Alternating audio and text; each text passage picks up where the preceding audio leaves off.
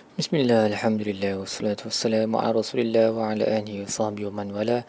InsyaAllah dalam episod kali ini kita akan membincangkan tadabbur bagi muka surat 446 eh, 447 maaf eh, surah Safat ayat 25 sehingga ayat 51 Baik, eh, ayat eh, pada awal muka surat ini ialah sambungan perbicaraan tentang keadaan um, orang kafir pada hari kiamat mereka akan eh, dipandu ke neraka dan sebelum itu mereka akan dipersoalkan dan uh, mereka akan ditanya kenapa kamu tidak saling bantu membantu satu sama lain seperti mana kamu dulu sesat menyesatkan satu sama lain di dunia? Sebab di dunia dulu uh, imatul kufur ni ketua-ketua penyesat ketua-ketua yang menolak kebenaran mereka berusaha sedaya upaya untuk menyesatkan uh, apa pengikut mereka uh, bahkan mereka menawarkan segala jenis bantuan uh, semata-mata untuk um, apa menghasut mempengaruhi pengikut mereka supaya jangan ikut kebenaran.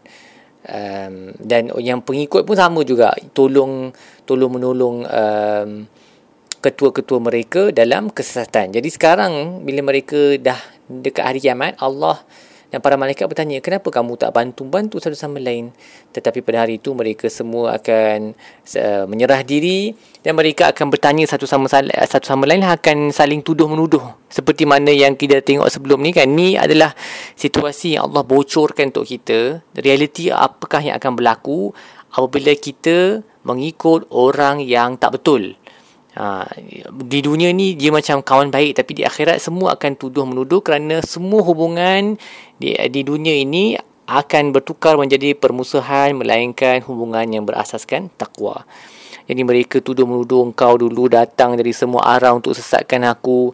Yang yang ketua pula jawab balik kami sebenarnya tak ada kuasa pun ke atas kamu. Kamu sendiri yang telah uh, telah pilih kesesatan dan kami juga kami sesatkan kamu sebab kami sendiri pun uh, sesat juga maka pada pada hari itu fa innahum yawma idzin fil azabi mushtarikun mereka akan berkongsi azab pada hari tersebut. Dan begitulah Allah um, memperlakukan terhadap orang yang mujrimin yang jahat. Uh, sebab mereka ni innahum kanu idza qila lahum la ilaha illallah yastakbirun apabila uh, mereka dikatakan kepada mereka la ilaha illallah tiada tuhan yang layak disembah melainkan Allah yastakbirun mereka bongkak Nah, apa lagi mereka kata wa yaquluna inna latariku alihatina li sya'iri majnun. Patutkah kami meninggalkan tuhan-tuhan kami kerana seorang pensyair yang gila? So ini adalah um, tuduhan uh, buruk mereka terhadap uh, Nabi SAW sebagai pensyair yang gila. Uh, tetapi sekarang di hari kiamat barulah mereka sedar bahawa apa yang telah dibawa oleh para rasul itulah yang benar dan innakum lazaikul azabil ali mereka akan merasakan azab yang menyakitkan. Aniyazubillah manakala para hamba Allah yang mukhlasin yang terpilih uh, yang melakukan amalan ibadat menerima kebenaran ulaika lahum rizqum ma'lum.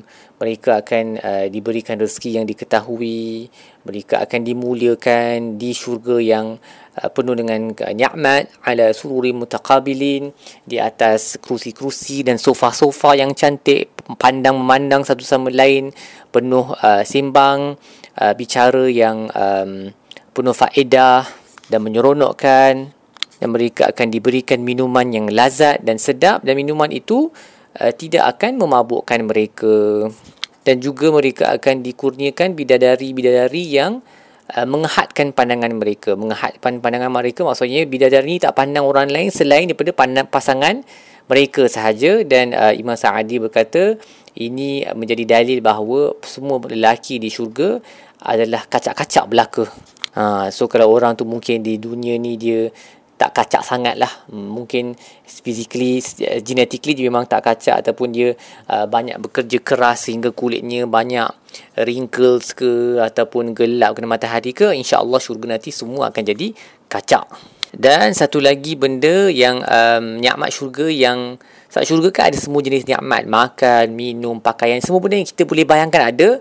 Tetapi yang satu benda yang khas yang Allah sebut dalam ayat ni la ba'dhu yatasaalun Eh, qala qailu minhum inni kana li qarin. Mereka bertanya satu sama lain eh dulu aku ada satu kawan yang bertanya sama ada aku ni dari kalangan mereka yang membenarkan apa yang para rasul sebut tentang hari kebangkitan.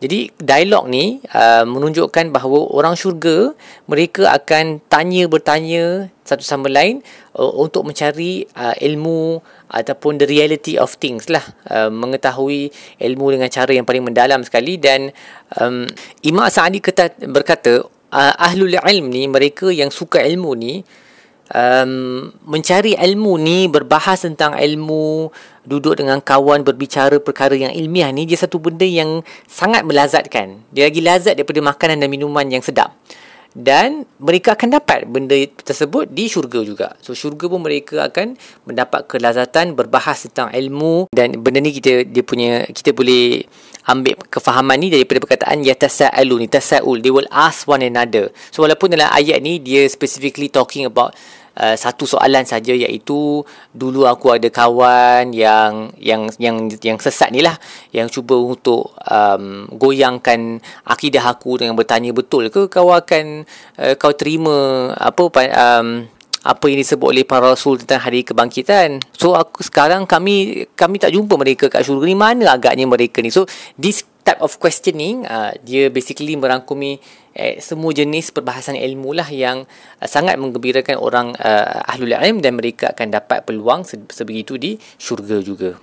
Semoga Allah golongkan golongkan kita semua bersama dengan orang-orang yang soleh di dalam syurga untuk menikmati semua nikmat-nikmat yang tidak terhingga ini. Setiap kita ada nikmat yang kita nak semua kita boleh dapat insya-Allah di di syurga. Yang penting kita kena beramal lah sekarang di dunia ni supaya kita dapat uh, menikmati nikmat-nikmat tersebut di syurga nanti insya-Allah. Baik setakat itu salah tadabbur kita bagi muka surat ini insya-Allah kita akan sambung episod-episod lain. Wassalamualaikum warahmatullahi wabarakatuh. Wa ala alihi wasallam. Alhamdulillah rabbil alamin.